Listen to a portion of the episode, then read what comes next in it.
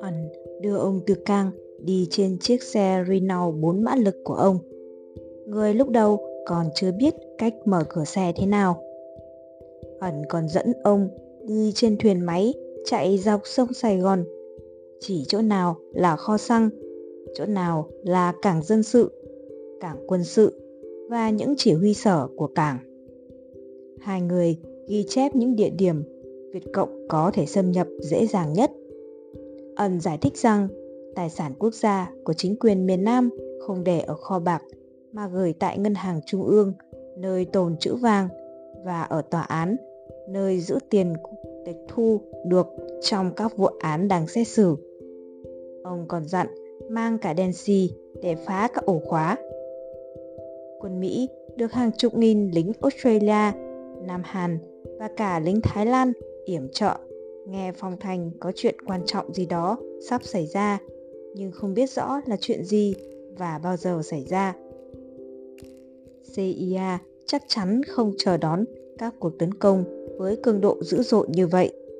Ẩn nhận định với tôi. Trong những ngày trước Tết, Bắc Việt tập trung một lực lượng lớn chung quanh khe xanh. Một tập đoàn cứ điểm Mỹ đóng ở phía nam vĩ tuyến 17, không xa biên giới Lào, được coi như là một cái chốt chặn những đoàn xe chở người và hàng quân dụng trên đường mòn Hồ Chí Minh, một hệ thống dày đặc được bộ được xây dựng dọc theo giải Hoành Sơn để vào miền Nam Việt Nam, nhưng cũng hay đổ xuống Hạ Lào và Đông Bắc Campuchia. Khe xanh bị pháo kích từ trước Tết, trong khi nhiều cuộc tiến công khác cũng diễn ra ở Huế và đi xuống nữa theo bờ biển Nha Trang. Ẩn móc nối với cả nhân viên tại Bộ Tham mưu Mỹ để do la và biết được phán đoán của phía Mỹ cho rằng mục tiêu tấn công sắp tới của Cộng sản sẽ là khe xanh. Ẩn nói là một điện biên phủ thứ hai. Sinh thời, tướng Westmoreland, Tổng chỉ huy quân sự Mỹ ở miền Nam Việt Nam từ năm 1965 đến 1968, từ lâu đã tin như vậy trước khi chấp nhận rằng những tin tình báo nhận được đều rất không chính xác. Theo ẩn, Westmoreland tin chắc rằng cuộc tiến công và nổi dậy sẽ tập trung ở hai tỉnh Trị Thiên, nơi có căn cứ Khe Xanh và Quảng Nam, Đà Nẵng. Vì vậy, ông ta gửi thêm một sư đoàn lính thủy đánh bộ Mỹ tăng cường cho miền Trung, nhất là Đà Nẵng. Mấy hôm Tết, ẩn nhận lệnh của cấp trên bảo ông cứ ở lại Sài Gòn.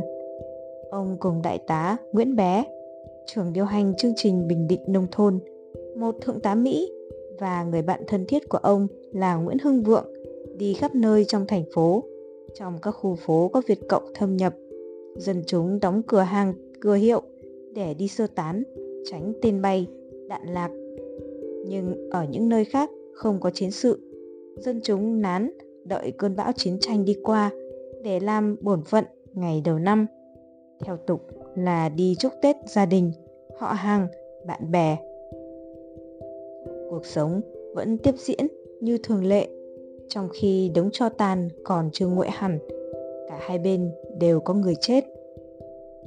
Ba tháng sau, ông Từ Cang nối lại liên lạc với Phạm Xuân Ẩn, một trung tá cộng sản là Tám Hà, Trần Văn Đắc vừa chiêu hồi hàng ngũ quốc gia. Viên chính ủy cao cấp này có tham gia việc chuẩn bị tổng tiến công đợt 2. Từ càng nhận được lệnh của Hà Nội phải cố tìm xem Tám Hà có lộ tin gì cho địch không.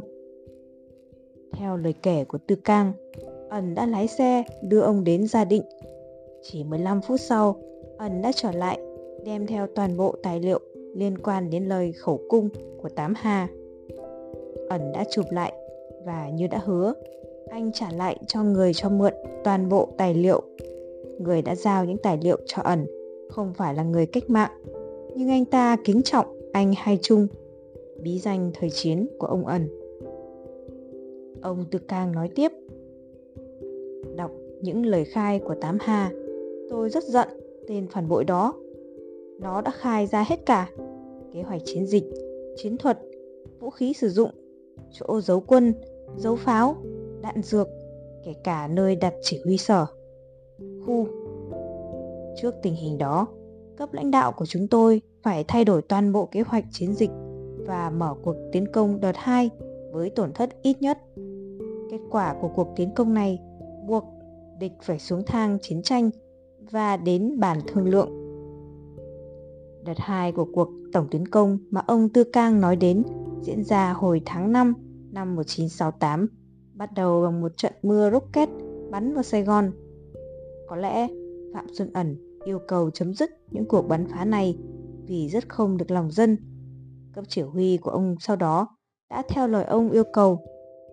Đợt 3 cũng là đợt cuối cùng diễn ra vào tháng 9 với cường độ kém hơn và không có hiệu quả. Trước đó, trong khi cuộc tiến công Tết Mậu Thân đang diễn ra, ông Tư Cang đã gửi báo cáo ra đánh giá là tình hình không thuận lợi. Đó không phải là quan điểm của Phạm Xuân Ẩn. Ông đã tranh luận với Tư Cang và yêu cầu Tư Cang đi theo ông gặp một số sĩ quan Nam Việt Nam và cố vấn Mỹ. Điều này mới nhìn qua là một sự liều lĩnh quá đáng đến mức khó tin.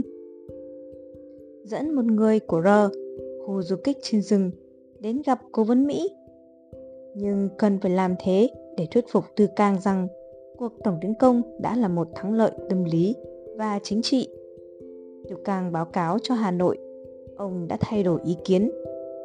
Bản báo cáo thứ hai thực tế hơn, cho biết cuộc tiến công không đem lại kết quả mãn nguyện về quân sự, nhưng về mặt chính trị và tâm lý thì nó đã ảnh hưởng tiêu cực đối với kẻ địch không phải nhỏ.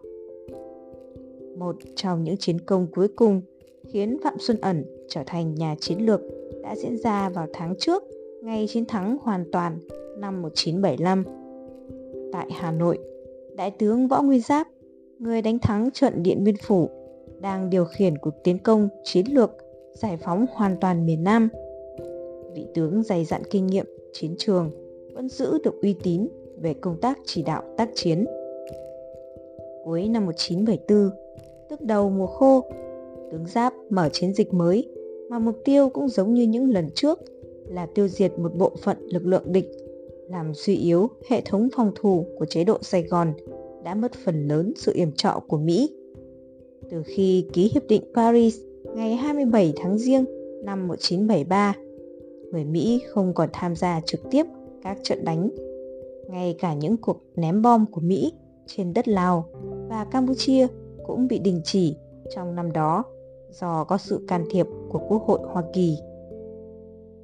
Ông Ẩn đã giải thích cho tôi trong việc xây dựng kế hoạch tiến công, những người cộng sản bao giờ cũng dự kiến một biên độ kết quả rất rộng, từ tốt đẹp nhất đến tồi tệ nhất.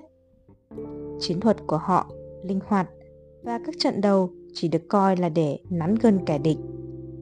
Từ tháng 12 tháng Chạp năm 1974 đến tháng Giêng năm 1975, Việt Cộng thực tế đã nắm quyền kiểm soát toàn bộ tỉnh Phước Long gần Sài Gòn. Tỉnh được xếp loại hoàn toàn giải phóng bởi Cộng sản. Trước khi tiếp tục cuộc tiến công, tướng Giáp tự đặt ra một câu hỏi mấu chốt. Liệu Mỹ có phản ứng không? Chúng vẫn hiện diện rất rõ ở miền Nam Việt Nam với viện trợ tài chính và quân sự. Tòa đại sứ Mỹ đồ sộ, trông giống như một bong ke dựng lên giữa trung tâm Sài Gòn là tiêu biểu cho ảnh hưởng với hàng nghìn cố vấn giải rác toàn miền Nam Việt Nam với các cơ quan tỏa rộng khắp nơi. Liền kề là tòa đại sứ Pháp khiêm tốn hơn nhiều với vẻ duyên dáng thời thuộc địa. Nếu tình hình ngày càng trở lên tồi tệ đối với chính quyền Sài Gòn được Mỹ che chở, chính phủ Mỹ có khả năng gửi quân trở lại Việt Nam hay chỉ ném bom trở lại? Nếu có, thì tốt nhất là nên thận trọng. Còn nếu không, Bộ Chính trị sẽ bật đèn xanh cho tướng Giáp để tiếp tục tiến công và mở một cuộc tổng tiến công. Nói tóm lại, trên đà thắng lợi, có nên tiếp tục tiến công để xô ngã lực lượng Sài Gòn không cho chúng kịp trở tay, gây nên một cuộc hoảng loạn. Dốc sức đánh dứt điểm cho xong, hay tốt hơn là hành động thận trọng tối đa. bằng lòng với việc đẩy các quân cờ tiến lên từng nước nhằm củng cố các điều kiện thắng lợi. Do đó, phải chuẩn bị chiến trường cho một hay hai chiến dịch đông xuân nữa. Trả lời cho câu hỏi ấy tùy thuộc vào khá nhiều ý kiến, nhưng ý kiến được ưu tiên chú ý là một người mà những nhà lãnh đạo chính trị và quân sự ở Hà Nội chưa biết mặt. Đó là ý kiến của Phạm Xuân Ẩn. Câu hỏi mà Hà Nội đặt ra cho ông cuối năm 1974 là nếu chính quyền bù nhìn, chế độ Sài Gòn có nguy cơ sụp đổ, Hoa Kỳ có can thiệp về quân sự không? Trong phạm vi quy mô ra sao? Lần này, người ta yêu cầu ông nghiên cứu kỹ càng và sâu sắc, không vội vàng. Ẩn đã tìm được một báo cáo tuyệt mật của Ủy ban Nghiên cứu Chiến lược của Sài Gòn gửi cho người đứng đầu chế độ miền Nam, Tổng thống Nguyễn Văn Thiệu. Bản báo cáo rất hấp dẫn, miêu tả tình trạng xuống cấp của quân đội Nam Việt Nam và khẳng định dù hoàn cảnh như thế nào, chính phủ Mỹ cũng không thể can thiệp để cứu chế độ Sài Gòn vì cuộc chiến tranh đã mất lòng dân chúng ở Hoa Kỳ. Tác giả bản báo cáo cho rằng quân đội Mỹ sẽ không trở lại, rằng hạm đội 7 của Hải quân Hoa Kỳ cũng sẽ không được triển khai để tiến công dọc bờ biển Việt Nam và máy bay B-52 sẽ không còn được sử dụng. Bản báo cáo thêm rằng việc giảm viện trợ quân sự sẽ được tiếp tục. Đáng ngạc nhiên hơn nữa, tác giả bản báo cáo là tướng Nguyễn Xuân Triển, Chủ tịch Ủy ban Nghiên cứu Chiến lược, còn khẳng định điểm dễ tổn thương nhất của hệ thống phòng thủ Nam Việt Nam là vùng Buôn Mê Thuột. Nếu phân khu này bị người Bắc Việt chiếm, thì toàn bộ hệ thống phòng thủ sẽ sụp đổ và phải tính đến cuộc rút lui tuyến phòng thủ vùng Sài Gòn, chợ lớn về đồng bằng sông Cửu Long. Vậy tướng Giáp đã dự kiến đúng trong trường hợp tổng tiến công phải mở cuộc tiến công đánh chiếm Phước Long trong phân khu Buôn Mê Thuột. Trong một thời gian ngắn, theo nhận định của trưởng lưới tình báo, ông Ẩn gửi cho Hà Nội ý kiến trả lời của ông kèm theo báo cáo của tướng Triển. Câu trả lời là rõ ràng. Ông Ẩn đã viết chắc chắn là Hoa Kỳ sẽ không phát động lại cuộc chiến tranh. Như vậy, đèn xanh đã bật cho tổng tiến công. Ngày 10 tháng 3 năm 1975, Buôn Mê Thuột, một cái chốt trọng yếu nhưng được bảo vệ rất kém bởi một trung đoàn bộ binh thất thủ nhanh chóng nên bị chiếm cứ không mấy khó khăn. Sài Gòn thất thủ ngày 30 tháng 4 năm 1975, tức 7 tuần lễ sau. Cuối năm 1974, sau khi mất Phước Long, đáng lẽ Tổng thống Thiệu phải làm mọi cách để tái chiếm, nhưng ông ta án binh bất động, ngồi đợi xem người Mỹ có phản ứng gì không. Ông ta chỉ nghe thấy những lời hứa hẹn suông. Điều đó có nghĩa là người Mỹ cũng không làm gì cả. Đến lúc đó, tôi đã có thể báo cáo về Hà Nội. Mỹ sẽ không can thiệp. Ông ẩn tóm tắt câu chuyện. Đúng như thế, ba lãnh đạo Hà Nội vẫn giữ thái độ thận trọng. Ông ẩn kể tiếp, một cuộc tiến công nghi binh đã diễn ra thành công ở miền Trung. Điều đó có nghĩa là đòn nghi binh đem lại kết quả như mong đợi. Tuy nhiên, Hà Nội vẫn canh chừng vì hạm đội 7 được giao nhiệm vụ hỗ trợ cuộc di tản vẫn làng vàng ngoài khơi, rất gần bờ biển miền Nam. Cộng sản cam kết một cách bí mật không đánh vào người Mỹ đang rút và họ đã giữ lời. Không một trực thăng nào bị hạ. Hạm đội Mỹ tích cực tham gia vào cuộc di tản đến mức nhiều trực thăng Nam Việt Nam bị đẩy xuống biển sau khi làm xong nhiệm vụ chở người rút chạy ra các tàu của hạm đội vì không còn chỗ trên bong cho những trực thăng khác liên tiếp đến sau. Không những ông ẩn đã dự đoán đúng mà ông còn tin chắc như vậy, không chút nghi ngờ. Chính quyền Mỹ ở Washington tê liệt.